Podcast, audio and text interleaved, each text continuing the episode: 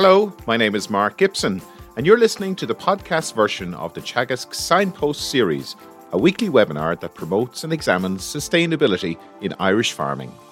This series is brought to you by Teagasc in collaboration with Dairy Sustainability Ireland, the National Rural Network, and Dairy, uh, Food Drink Ireland SkillNet. And we have Pat Murphy, head of the Teagasc Environment KT program, assisting us with questions. Good morning to you, Pat. Morning. And just before we introduce our, our main guests, I just want to, to talk about the, the, the, main issue that we're going to be speaking about today is uh, the use of anthelmintic uh, uh, products. And uh, internal parasites we know are a major challenge to grass-based production systems across the world. And parasite control is largely based on suppression using what are called anthelmintic products or drugs However, there is growing concern around the emergence of drug resistant parasites. And one man who is leading the charge to combat anthelmintic resistance is Bruce Thompson, who is a dairy farmer based in Ballyfin, County Laois. And uh, today, Bruce is going to speak to us about protecting dung beetles while managing parasites. So, Bruce, you're very welcome to the Signpost webinar series. Good morning, Mark. Good morning, Pat. How are we doing? But Bruce, you, could you tell us a little bit about uh, your setup there in uh, in? Uh, it's, it is Ballyfin, isn't it? Yeah, you're correct. Yeah, yeah, um, yeah, um, yeah. We're we're, uh, we're milking uh, milking dairy cows here in a, a spring calving system. Um, it's uh, conventional type, so um, yeah, we're, we're calving our cows in, in a nine week period and maximizing the production from grass. Um, so look, I suppose I, I came home and farming in 2003. At the time, there was 54 cows on the farm, and my dad had lost 48 of those with tuberculosis. So I suppose animal health was always a big, a big scarring on, on our minds at the time, and has, has kind of stuck with us. Um, yeah. So look, since the quota abolitions, then we've we've uh, pushed on to 300 cows this year.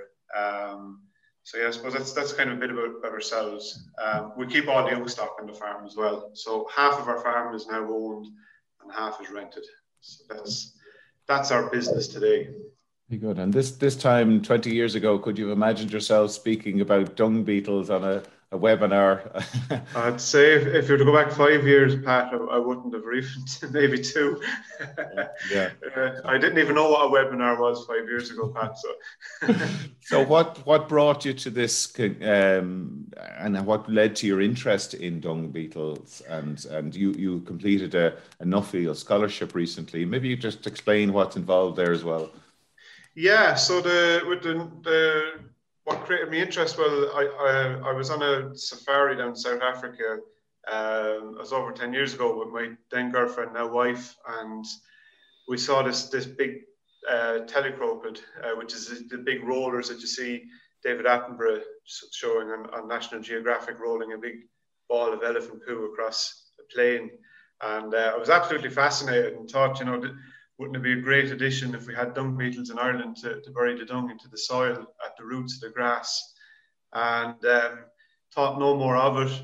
And uh, fast forward on a few years, myself and dad were, were um, with, with the intensification on the farm, we found ourselves dosing calves more, worming calves more, and um, decided that, you know, that there was something maybe not clicking 100% right. Um, and it seemed to be the accepted management strategy at the time. But we, we started, you know, taking a more of a diagnostic approach from, from that day on. And a chance conversation then with, with Dr. Sally Ann Spence, an entomologist over in the UK, about dung beetles. She actually said uh, that there was dung beetles on my farm, even though I didn't know about it, and that the fact that I had reduced my wormers meant that I was probably um, having to worm animals less because they were getting rid of the um, the the, the uh, uh, parasite eggs out, out, of the dung pats. And um, I went out to my paddock in excitement to, to see was this true. And lo and behold, here was dung beetles uh, working away on undeterred, Mark. Um, I like so it. I like it. That, that got me. That got me interested in the, the whole the whole helmet, the the uh, parasite control of of uh, aspect of with dung beetles. So I, I, did a bit of research into it and got very uh, engrossed in it and decided to, to further um, find out about it um, to, to, scratch the itch, I suppose. Right. Right for scholarship, and it was absolutely fantastic to, to get it that, that I could could research this further. So that was brilliant. Well, look, we'll ask you to share your screen with us. You have a, a short presentation for us to, to, to, tell us about your your uh, I suppose journey so far with uh, with this this subject, and um, I, I know that it, it, you have some really excellent slides, so I'm I'm looking forward to it. So here we go. These are dung beetles, um, and I'm going to speak to you today about how they how they're affected by anthelmintics and how they actually reduce parasite loadings. So here's here's the, the very first dung beetle I was talking about. I was so enthralled by it that I took a photograph of it. Um, so that guy, that guy changed changed me uh, my perspective on things. And that's a little bit about the Nuffield. Um, I'm a 2020 scholar. I'm very, very thankful to Nuffield Ireland for for um, investing a lot of the resources into me uh, to investigate this topic. Um, I'm, as I'm a 2020 scholar, I didn't get to do much traveling. However, I did get to do uh, a, a, bit in last March around South Australia and Tasmania um, to investigate the dung beetles there. Um, so we are looking at, at dung pats as being a noxious weed sitting on top of the soil. Um, they, and we need to get them into, into the grass where they're, they're a, a nutrient-rich source um, right at the roots. Uh, but the, the dung pats are full of all sorts of flora and fauna, as you can see from this picture. Um, they all they're all uh, coprophagous, which means that they, they feed on, on feces. Um, and the, the more that they feed on the feces, the the the, uh, the quicker they degrade into the soil. So we, we these are, are are important for um, nutrient recycling and for the destruction of the dung pat. Uh, the one I'm focusing on, of course, is the dung beetle.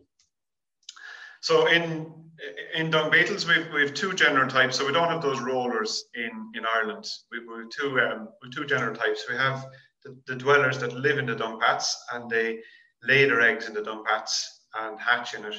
And then we have the, the, the tunnelers, and they actually dig holes into the ground and lay their eggs in the soil. Um, now, so this is a, a, positive feedback loop. So that these guys, um, if they're encouraged, will they have benefits to, to, to farmers. Um, they reduce the parasite and, and fly loadings on, on, pasture, and as I hit on there, they they uh, re, they um, they're, they're, an important source for or important part of the breakdown of the dung pat. So you, will have more efficient uh, nutrient recycling because the, the dung broken down quicker, there's less nitrogen um, lost to the atmosphere. It might, might sound small fry, but it, it all it all adds up. Um, there's less risk of the the uh, the dung being, being lost to the, to the atmosphere. And um, the I, I, mentioned there I went down to Australia and Tasmania. One, one of the reasons that they, they actually imported beetles and bred them in, in that country. That was why I, I travelled there. They had an awful problem with, well, A, flies and B, pasture fouling. They actually had a high percentage of their, their pasture land covered in dung pats prior to importing these beetles.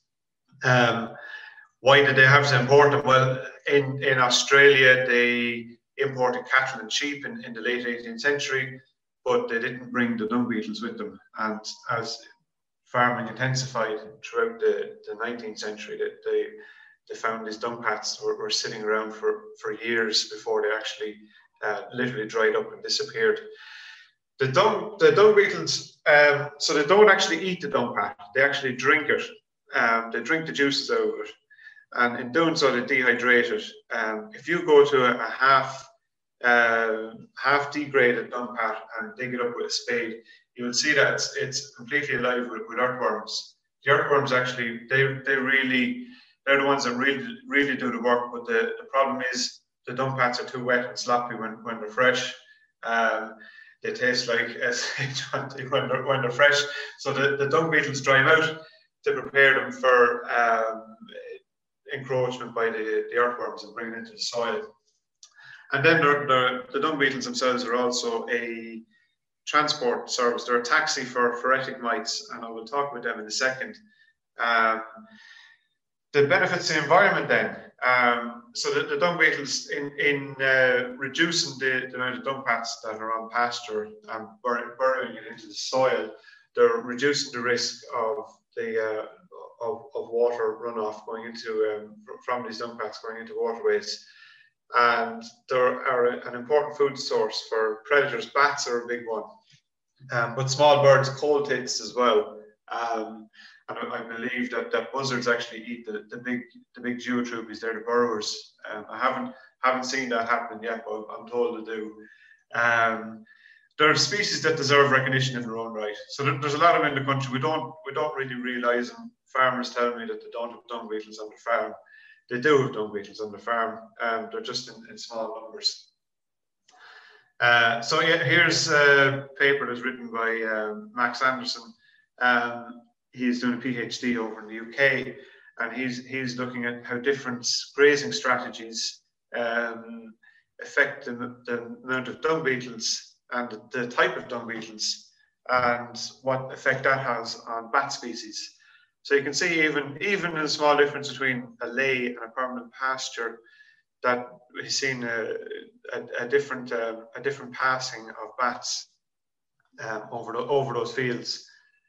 Uh, so the, over in the UK then, um, Bryony Sands in the University of Bristol has done a field experiment on, there's, there's a number, number of these experiments, but I, I particularly like Bryony's one because it's very, it's very real. It's, it, it's using similar species to what we have in Ireland, if not the same. And it was done in field, so it was, it was open to the weather. And um, whereas we're seeing uh, in any of these experiments that are done either in lab or out in field, we're seeing reductions of between zero and 100% in terms of, of parasites uh, emitting from these, uh, reduction in parasites emitting from these dung pats. Bryony's one, which is a very real one, uh, was at about 30% reduction over a 10 week period on, on grassland. So it's, it's, it's very true that they, they do reduce um, in, in gastrointestinal parasites in their animals. The problem is uh, there are decline in population. So really, we need as many of these dung beetles as possible to to uh, process these dung pats. Um, but the problem is we we the populations of them are declining.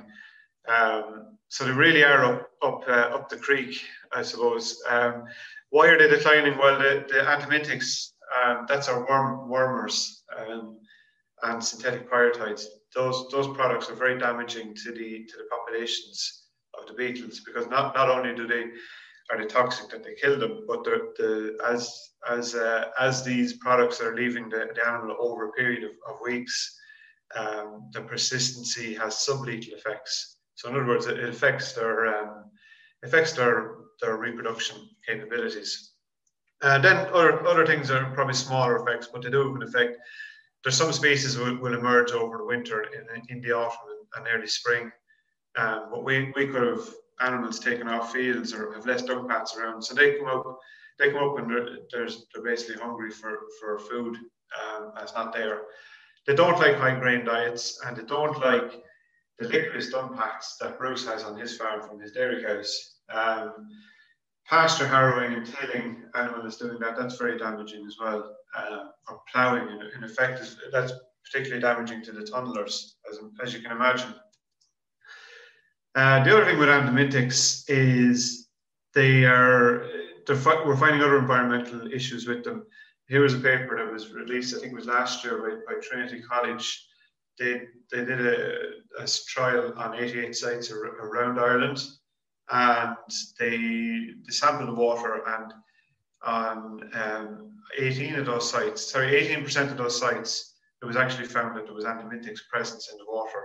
Um, that, that, that was groundwater now, so uh, you're looking at springs and wells, uh, which, is, which is worrying, worrying. Another effect then was Gillian Gilbert up on the Isle of Islay, which is between Northern Ireland and Scotland, um, has dis discovered that the the reason for the main one of the main reasons for the chough population declining on, on the island was the combined use of triclabendazole and synthetic pyrethroid. So that is a wormer. That's actually triclabendazole is for fluke and synthetic pyrethroids that you pour on for flies.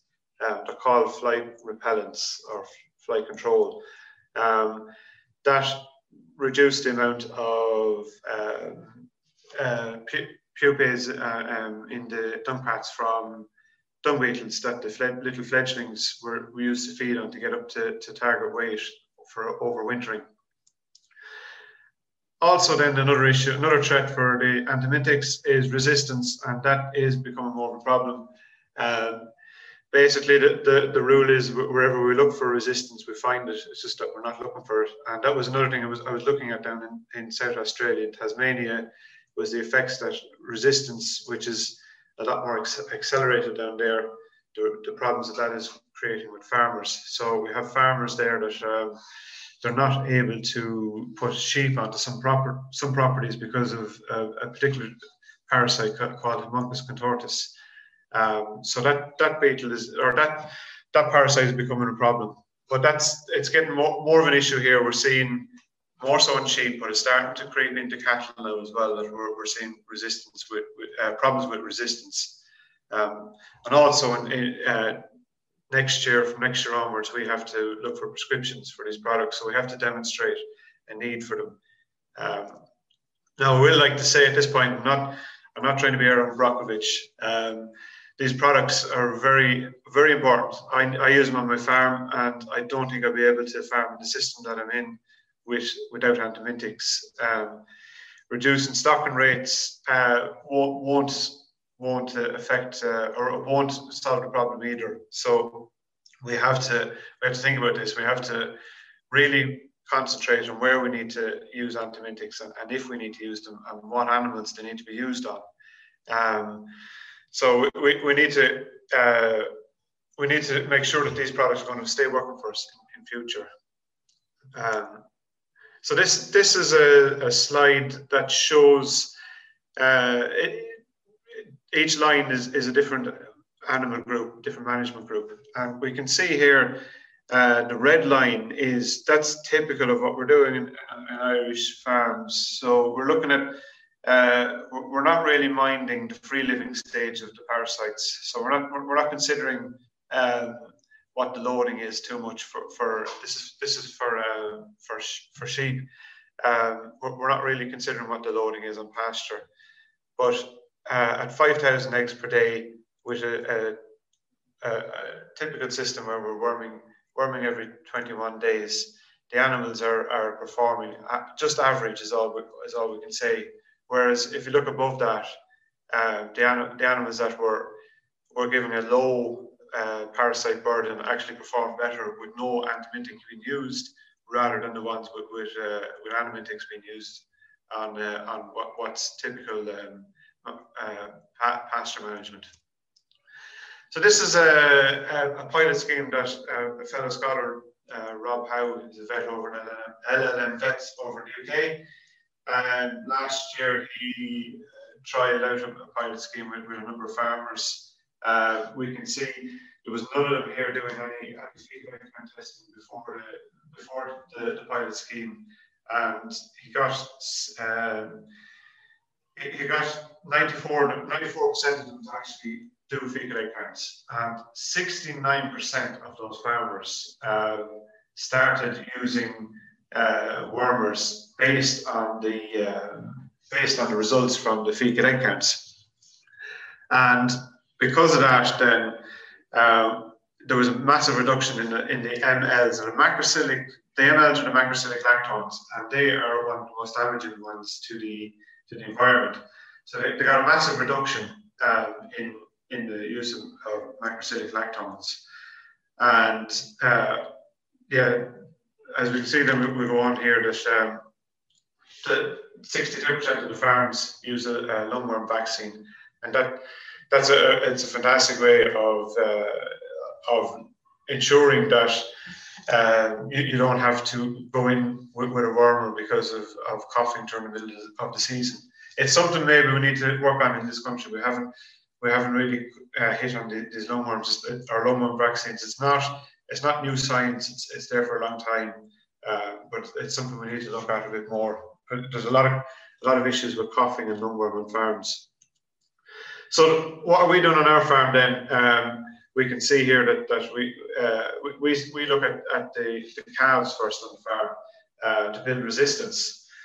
So the, the, we look at the calves as being the most the most problematic when it comes to parasites for two reasons. One is that they actually emit the most amount of parasite eggs because they've no immune system. So they're not suppressing the parasites. They're, they're a real vector for, for parasites. Um, but the other thing is that they're also they're, they're also the most naive. So uh, they're, they're at, at, the highest risk. Um, so we have to look. We have to we concentrate on these chaps. The cows have two types of immunity, or the cat, cattle have two types of immunity. They have um, innate and adaptive. Um, the innate is, is, what they're born with. That's genetic. Um, we won't talk, talk on that too much. Uh, only that are doing, doing a bit of work there, particularly around um, uh, liver fluke. But um, it's it, it's a it's a it's a real long a long uh, a long approach. The, the real low hanging fruit here is the adaptive resistance. So that's the resistance that the, the calf, each individual calf, builds itself when it gets exposed to parasites. Um, and they need they need to be exposed, but need to be carefully exposed. Um, so overprotecting them using long-acting products is, is, not the answer. Uh, so we, we on our own farm we use this approach called traffic light grazing, and that's where we um, we map the farm in terms of uh, pa parasite fouling. Um, so this this can be based on calves. So the calves walk uh, as they're grazing around the farm um, taking into account that they're leaving high loads of parasites behind them, we mark the paddocks yellow. So that's uh, that's considered medium risk, and red risk then is when they fail on a fecal egg count test. And we're also noting the, the parasite, which is important as well for, for ones that are seasonal, like like lungworm, for example. So we we we need to keep the calves moved. So they're moved. The the uh, the calves are they get, only get three days allocation of grass and they're back fenced. Um, so we invested a lot in portable equipment and we've no designated calf paddock. Those those calf paddocks they have to go. They're they're they're a big problem.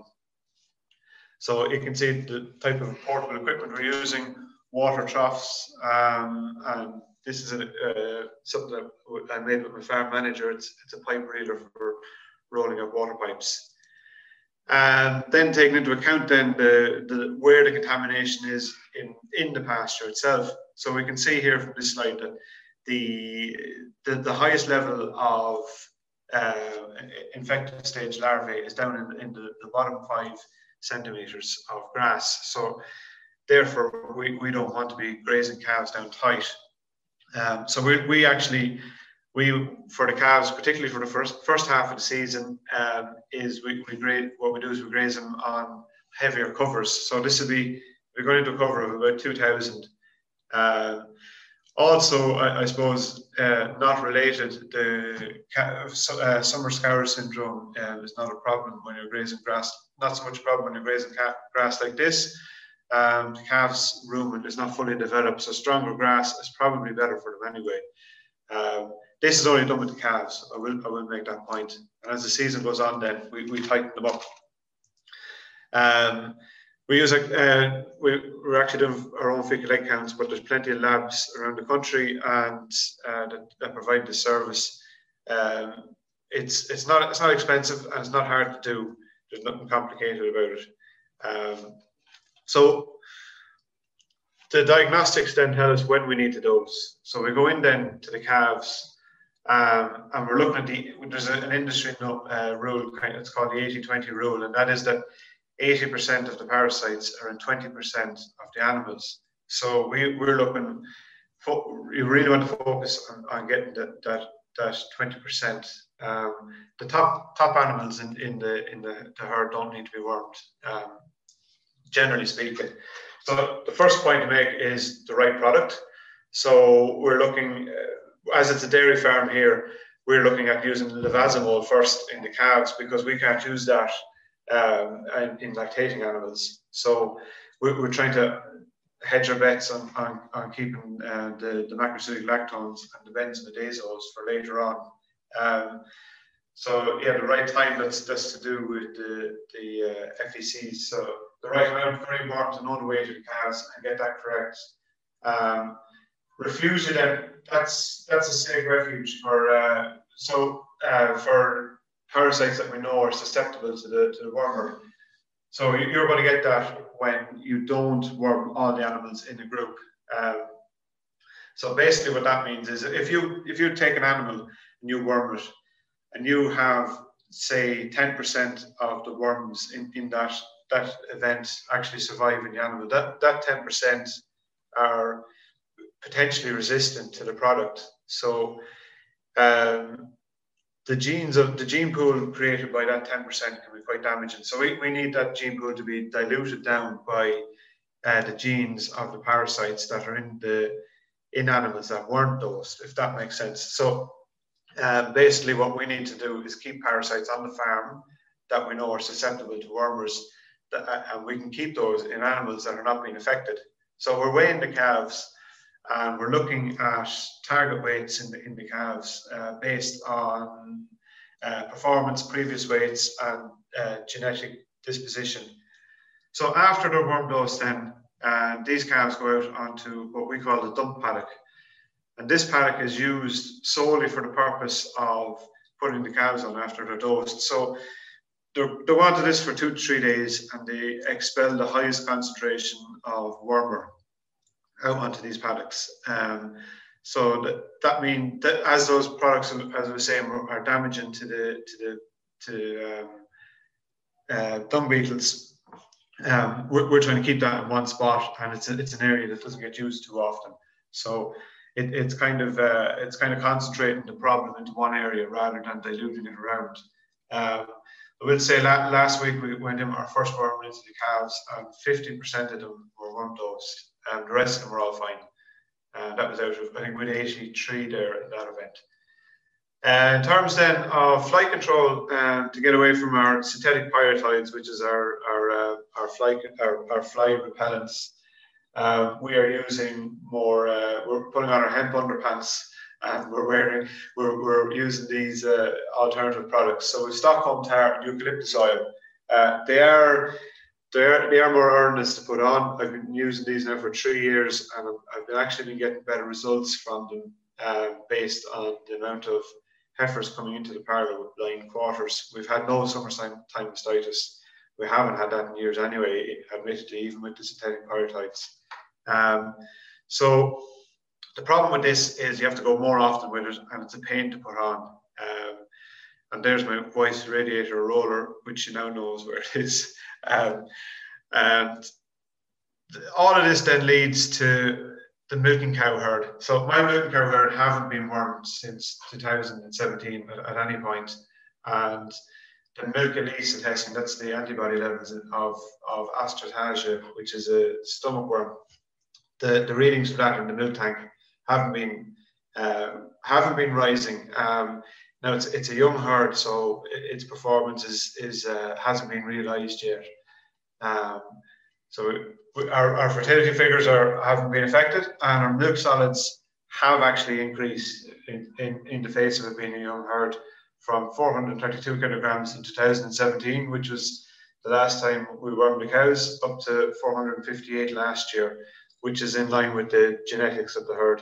And I will definitely use antibiotics if and when I need. Um, then my dung beetles then this is an experiment we, we, we were trying out on last year. We were catching beetles and breeding them. Um, so I mentioned earlier about the, um, the phoretic mites. You can probably see them here uh, crawling around on the tops of these beetles. Um, yeah, the, those mites actually they eat uh, fly larvae, nuisance flies. So the, um, and there's a train of thought that they might consume parasite eggs, but I'm, I'm not 100% certain on that yet, but they definitely do they definitely do eat the fly larvae. So we're, we're trapping beetles and we, we, we, took into breeding them. Now, the, the problem is that this is quite laborious. So because of that, we had to we had to revisit the, our, our, our ethics on the, on the farm. Um, and here was the, the help we got um, for the job. These work for snacks and fruit juice, and I find them quite efficient. Um, so that's my son and, and, my daughter working away there, dig, digging out for a, a, breeding cage. And this is one of the this is one of the first ones we made was with the field breeding cages for, for the beetles. Um, and this is an indoor incubator type of system. Now, unfortunately, last year with the with the restrictions, I wasn't able to get my starter stock. This is specifically for the the tunnelers, which I think have the the most to bring to most benefits to bring to agriculture. Um, uh, but I wasn't able to get my starter stock. Unfortunately, you could only get one or two beetles here and there, and I need a couple of hundred to get get the thing rolling. Uh, so uh, with a group of other people there in in uh, in the UK, I have produced this website uh, called dungbeetlesforfarmers.com, and we were in Groundswell this year. Unfortunately, I wasn't able to travel, but you can see there that the following of people that, that seem to be seem to be looking at these beetles. It, it's creating a, a, bit of traction. They are a, a, really good indicator species. So if you if you have a good few dung beetles on your farm, uh, you, can be fairly sure that there's a, a good uh, uh, nutrient cycling system taking place on your farm. Um, and also, uh, if, if, people think that, that dairy farmers are are anti-environment, my own my own discussion group have, have recently been awarded an EIP for looking at um, looking at this whole area, and um, we've gotten funding to do so. And it was it was embraced with open arms by the, by the whole group. So that's that's me, and that's that's where we're at with dung beetles and and, um, and parasite control. So thank you for listening, and maybe you can kind of get a grasp now on this whole feedback loop. And the dung beetles are are, are positive. Thanks very much, Bruce. Uh, really enjoyed your presentation and very, uh, you know, excellent messaging coming out of there. That there is a you know, uh, there is a, a place there for nature-based solutions. And for me, I suppose we're we're we're really only discovering uh, what nature can offer, really, aren't we, uh, in relation to? And and I, I, suppose we have to be so cognizant of that when we are developing new approaches uh, to to uh, farming approaches. Um, so you've obviously you've, you've shared a website there. That that farmers can and, and anyone can log on to that to find out, you know, how they can support dung beetles on their farms? Is that sort of information? Yeah, yeah. So it, it the group that we produced is, is, is, a very unusual group. It's we've an ecologist, uh, environmentalist, uh, a, a, vet, um, a conservation farmer, and I'm the I'm the bottom rung, rung of the ladder. I'm the I'm the dairy farmer in it. So it's it's a very balanced group. It gives a very balanced look at um, the the problems and the solutions to. Mm increasing these, these species on your farm. So yeah, it's it's very comprehensive, and we're we're continually updating it. Yeah, well, congratulations for bringing it to this stage because uh, there's many people that would you know maybe keep it keep it as far as their own farm but i mean you're spreading the word so that that that, that too is to be applauded. Um, in terms of the, the, the research into sort of non-chemical control do you think that there's enough happening there to to uh, support you know because down the line are, are we expecting that there will be less and less anthelmintics uh, permitted or being used in agriculture? What, what, what, sort of future would you like to see there?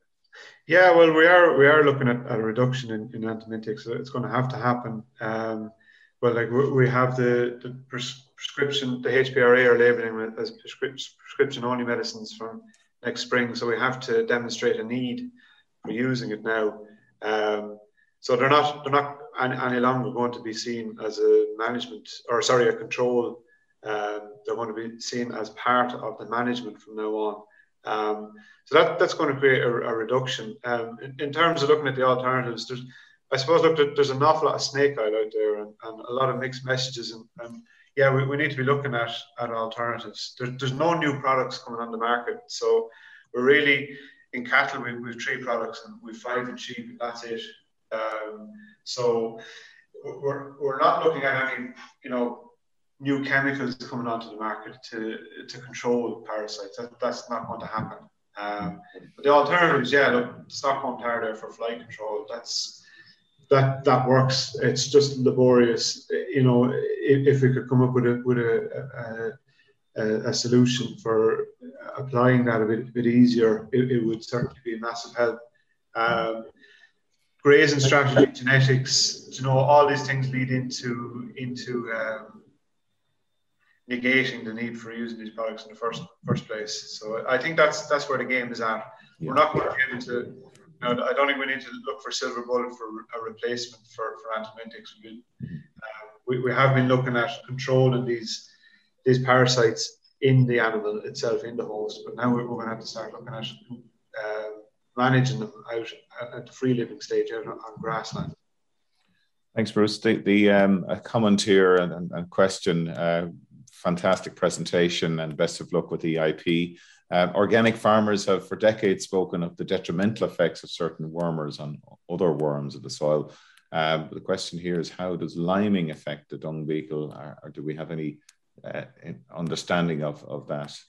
Yeah, well, I I've, I haven't come across it at all, to be perfectly honest. Um, so I, I don't know. I, I couldn't see that there'd be any issue. They are quite uh, they're quite tolerant to that, those sort of things. I know um, down in Australia they're actually washing the the imported beetles with, with formaldehyde to, uh, to, to clean them of any fungus. So I'd say I don't see that liming would be an issue, but I, am only guessing. I, I, haven't seen any research on it. Had lots of questions coming through there for Bruce. Yeah, uh, and I suppose a very practical one. Uh, you're down the line a little bit. What are the first steps that you would encourage other farmers to take uh, on the, the journey to encouraging dung beetles?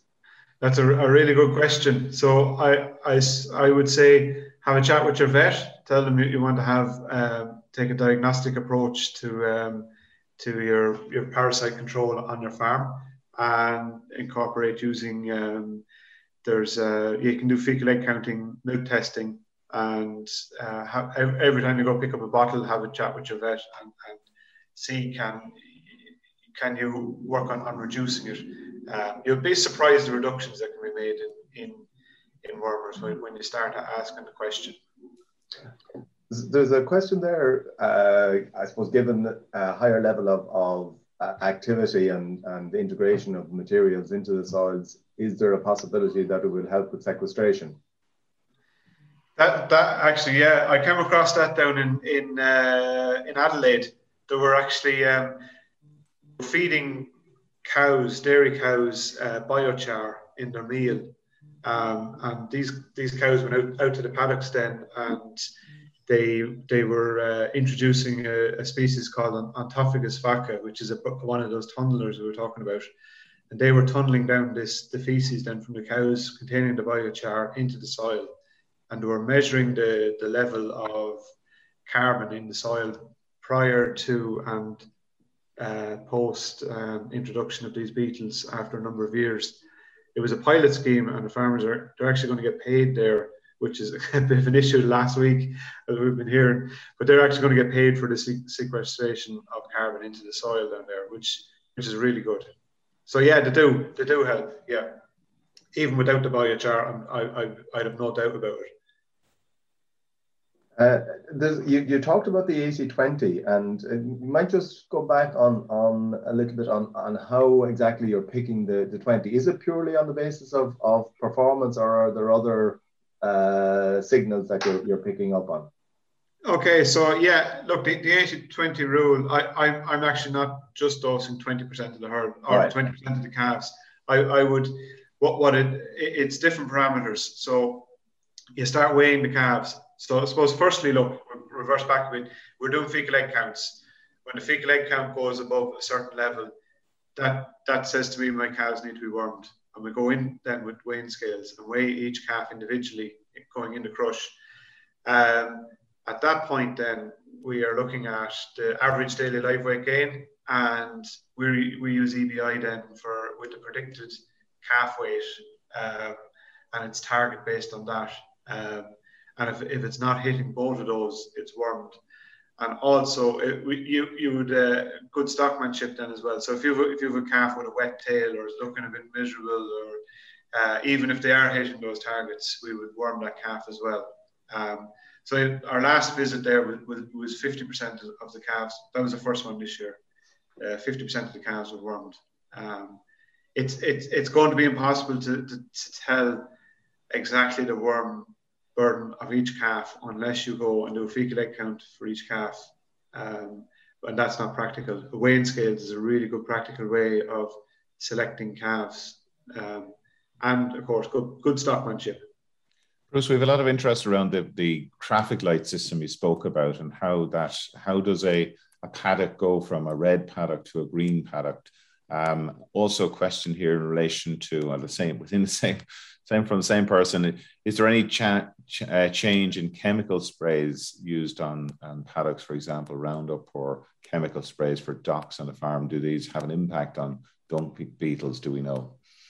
So two two questions there. And, okay, I, the, the, sprays I don't know. Um, I'll be perfectly honest. Um, and haven't again haven't come on any any uh, any information on it. Um, the traffic light thing, yeah, that, that's a really good question. So, um, so if you're if you're looking at a paddock that has a high worm worm burden on it, um, and you're assuming that it's high, if you come in with animals that uh, like old dairy cows that are, are susceptible, not susceptible to, shouldn't be susceptible to worms. If they graze it, they're going to they're going to hoover up a lot of the, um, the parasites and shouldn't affect them. Uh, the other way is to come in with a mower and mow the grass off and put it into bales or, or into the pit. Um, rest period is another thing. So if it's if it's red in in, in August um, or September, and that's not going to see animals for whatever reason or another until next spring, you know, you, you can kind of assume that you could bring that back to an orange at that point, um, because the, the period of, period of time uh, between uh, animals is, is, going to affect um, between grazing is going to affect the amount of uh, infective larvae that survive in the pasture. Mm-hmm. The question there is to, uh, there's a, a, couple of mentions of the EIP. What is, is the proposal? What exactly are you going to be doing in the EIP? Yeah, so we, we, we still have a, good bit of um, ironing out to do in it, but we're, we're taking a, a, a diagnostic approach to, to antibiotic usage and made a commitment to not use macrocyclic lactones on calves.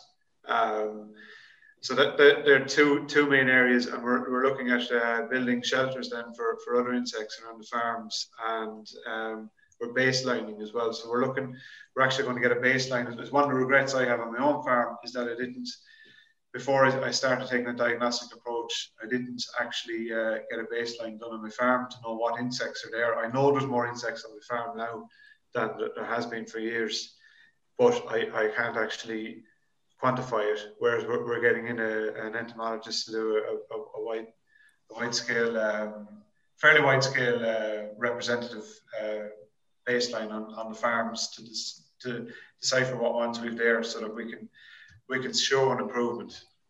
And is it all dairy farms, or is it a uh, that are going to be involved, or is it a, a, a variety of different types of farms? No, it, it's it, it's a it was a dairy farm, a Teagasc dairy farm group, and that it, it's born from that. So it's all it's all dairy farms. Yep. Uh, and a question there: Is there much difference in the types of dung beetles uh, that are uh, found on for different species uh, and, and I suppose different grazing systems? Yeah, there is. Um, there there's uh, there's some some species be very common. Um, some prefer sheep, some prefer cattle. Uh, some will only be seen one with one or the other. Um, some cross over, different soil types. Uh, th- there's a lot of different factors that, that affect them. Um, you, and uh, the, the diet of the animal would have a, have a bearing a big bearing on it as well. Um, so, for example, like you wouldn't, you, you might see as many uh, geotrupes in, in your typical uh, dairy farm um, but you would have an awful lot of uh, species there called Aphodius rufipes. Um, seem to they seem to like the, the liqueous pats more so. Um, so there is yeah, there's big variations in, in what you see where. In terms of the sorry, I just had a question here, uh, Bruce, in relation to the economics of this. Um, have you seen any savings uh, on your farm, um, or have you been able to quantify that? Um, um, I, Uh, to be honest, yeah, Mark, if, uh, probably, but the issue is with Bruce stays asking questions and buying microscopes and building shelters. he, every few cent that he saves, he spends back on it. So it, has been for me, it's been cost neutral. But yeah, yeah, definitely. Like it, it, leaving the dung beetles aside, if you just take a diagnostic approach, you will make savings on on, on antibiotics, and it doesn't happen. The big saving isn't in the first year; it's when those calves get up to uh, being mature stock. Uh, because the quantity of stuff that we're using in the dairy cows is, is phenomenal. It's, um, you know, if we can reduce that, that's when we make start making money or start saving money. Um, so, and yeah.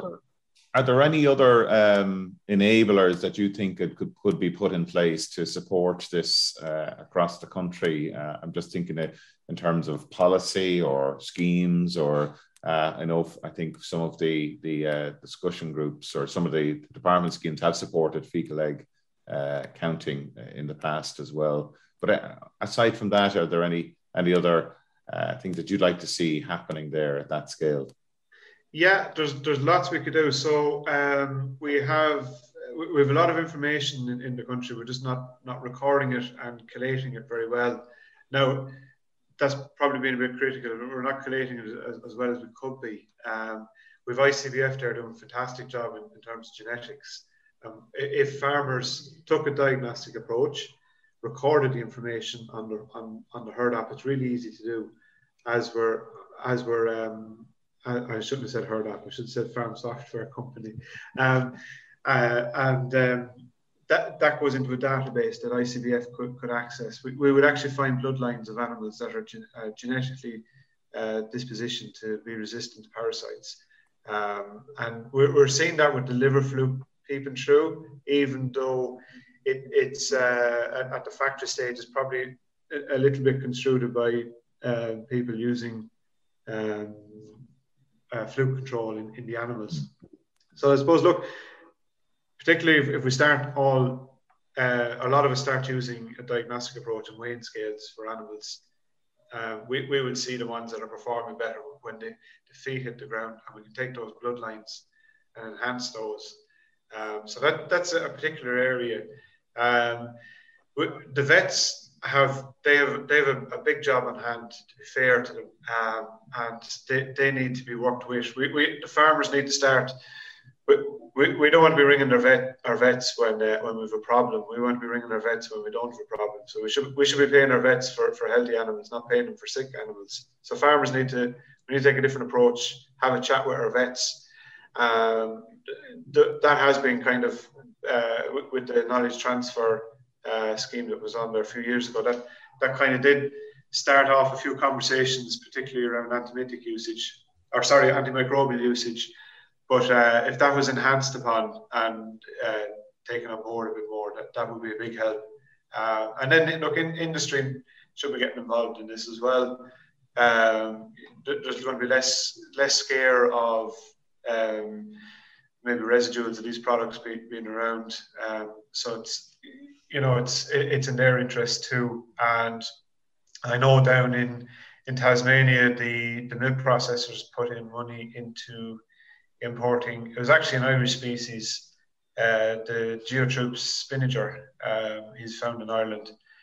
They they Im- introduced him into a, a catchment area of, of, a river to uh, solve algal blooms. So, you know, the, the, the the industry can can have a big impact into into what can what can be achieved as well. So that's they're kind of a few areas. I, I could go on for days, Mark, but.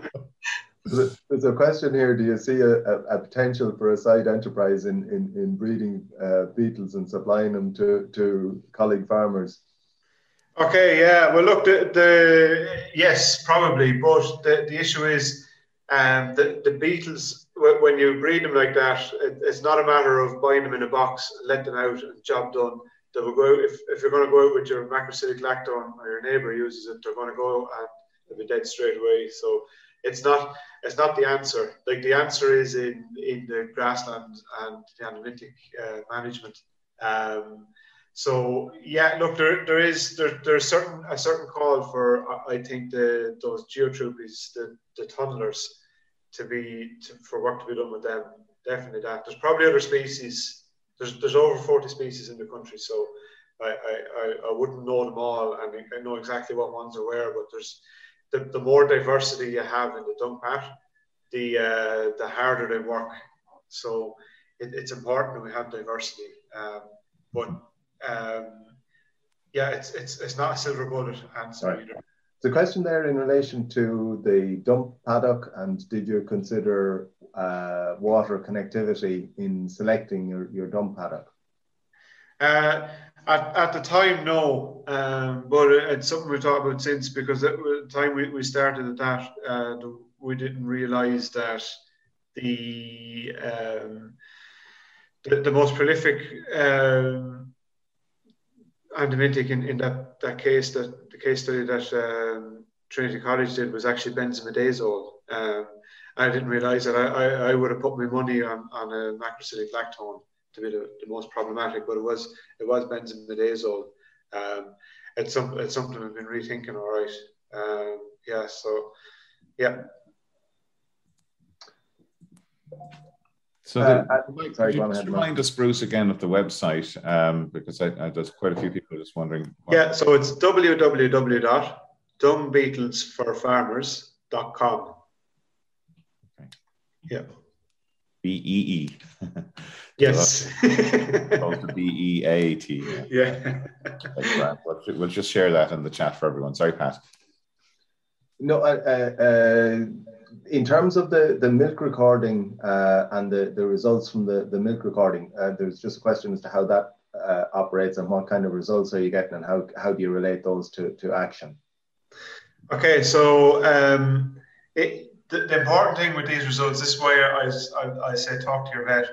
Um, we're not doing individuals, sorry to, to state that, we're not doing individuals. Um, for for milk recording for Ostertagia readings for uh, uh, parasites. So um, the interpretation of results is is very important. So if you're seeing a high reading in in Ostertagia levels in, in your your your milk, it might not actually mean that there's that there's that's disease. I saw mine there this year was was moderate enough. Um, I was getting a little bit concerned, you know, maybe I do need to go, maybe I don't. Um, this was a bulk tank reading, and um, I we, we, had an unfortunate incident completely uh, unrelated to disease. We had a, a, we lost a cow uh, in the yard here, and uh, last month. So we sent we got a rapamycin from the the uh, the processor and sent it into the lab for analysis, and there was no signs of any Ostertagia in the in the animal so that put my mind at ease, saying that um, you know we haven't got a problem there with with that worm in particular. Um, the interpretation part of it is that I'm not saying there's nothing wrong with the test; it was 100% perfect. I have no problems about that. But it's it's telling me that the animals have, have become exposed to, to the Ostertagia. Um, so if you have particularly a lot of young stock in a herd, um, they're going to show up with higher readings than, than older animals as become exposed. You just have to be very careful about, about interpreting um, the results. There's a question there in relation to, to workload, and, and I, I, I suspect you're not probably not the best person to ask it in terms of, of the workload you you put in. But taking a farmer who takes on uh, this this approach. I presume there's there's there's uh, positives and negatives. Uh, uh less time dosing, but a lot of time put into other uh, elements of the, the, the process. Where do you see the balance? Is is this something that could be a, a time negative or time neutral for, for, for a farmer? In other words, not going to mean a huge amount of extra effort to do, I suppose, the right thing in in in, in a lot, or if that's the way you want to put it. Yeah, that, that's a very good point. Um, so in terms of the physical stuff, so uh, you're going to herd your calves once a day anyway. So you know, once every two or three weeks, take a, a fecal egg count. It, it do, it's not that big of a job to do. You're not catching calves to do fecal egg counts. You don't do that. Um, you, you take a pooled result, take a pooled sample of a number of fresh dung pats. Yeah. So that's that's not, not an issue. Post it off to the lab. Um, in terms of actually dosing, you're, you're, you're spending less time dosing. Um, so you're saving time there um, in that regard. Um, and look, it, the dosing process takes a little bit longer because you're weighing. To be honest, probably should be doing that anyway. To it's beneficial to to, to a dairy farmer to get, get his, his dairy stock up to target weight by using as little inputs as possible. Um, so you, you're being more measured with performance then. So you, you know if you need to intervene with, with concentrates or not, then you can make that decision uh, based on, on the performance of them. Um, management end of it, there is a bit more than that, and uh, you, you, need to be just it, it, look at the, the, likes of traffic light grazing. It takes it takes a little bit of um, what's the word discipline, I suppose, just to, to fill it out as you're going along. It's not that big of a job. We, we have it on a clip chart on a truck. Um, so it's just when you move the calves, just just mark it. Um, I suppose moving the calves, look, as as it said, your calves will perform better in, in a system where they're um, they're they're not exposed to heavy worm burdens. So you're, you're going to gain from uh, additional performance from the animals by moving them more regularly. Uh, it sounds a bit earnest in moving calves every three days, um, but if you have a field set up, um, you just move a tape um, in front of the calves once every three days. It, it, literally only takes 10 minutes to do that. Um, it's just when you go move from one field to another, that takes a bit longer, obviously, but we'll be doing that anyway. So, yeah, look, I suppose maybe time is probably neutral, long and short of it. Yeah. And I suppose a final question, just in terms of the, you mentioned, talked about dry and wet there right at the beginning, the impact of, of uh, weather conditions, drought, very wet weather in uh, in terms of dung beetle populations? Is there a uh, are they impacted or, or do they merely go on their way regardless of weather? Yeah, well, look, I know water table has has an effect on on the tunnelers, um, but after that, I'm not really sure. But I did notice when I was catching beetles last year, um, you would think that you would catch more in the, in the dry weather, but it was actually it was it was just after the rain that I caught my biggest catches. Um, I'd be going out to the traps expecting to see nothing in them, and they'd be, they'd be full of beetles. Uh, just after after a, a, night's rain, for example, um, you, you, seem to get a lot of beetles. Um, so I, I look, I, I, don't know overall what, what effect the rain would have on on, uh, on populations, if that's if that's the question. Um, but the appearance of them seems to seems to follow uh, a fine day after after wet, a wet day. Okay, uh, we're, we're, we're, unfortunately we're right up on time. Pat, did you have a final comment there? You no, no, just to, we watch the space with the, the, the EIP and and hope that you keep the, the, the information flowing out of that through the, the websites that you have. So I presume that's yeah. the plan. Really, really inspiring presentation and and, and an innovative project, uh, Bruce, and, and continued success to you and the, the, your colleagues and the, the EIP group. And like Pat said, we, we really would love to to to get an update maybe down uh, in a, uh, a, year's time or so when you have maybe some outputs from that. Uh, but uh, thanks yep. thanks for your time this morning and uh, excellent presentation. Uh, reminder to everybody that um, we will be joining you next Friday with an update on the agricultural sustainability support program. And so we'll have Noel Meehan and Joe Crockett, Noel Meehan from Teagasc and Joe Crockett from Dairy Sustainability Ireland to discuss that. And uh, we do uh, look forward to uh, seeing you next week. Uh, thanks to our uh, production team, uh, Andy Boland and Yvonne Maher. I'm going to be taking a few weeks of a break, so um, hand you into the capable hands of Pat, and I think Porrick is going to be assisting you as well, Pat. And so I look forward to seeing you all, hopefully with a bit of a, a refresh in, in, at the end of August. You've been listening to the podcast version of the Teagasc Signpost series, the weekly webinar that promotes and examines sustainability in Irish farming.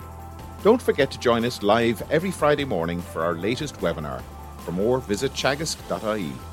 And you can also rate, review, and subscribe to the Signpost series on Apple Podcasts, Spotify, or wherever you get your podcasts from. I'm Mark Gibson, and thanks for listening.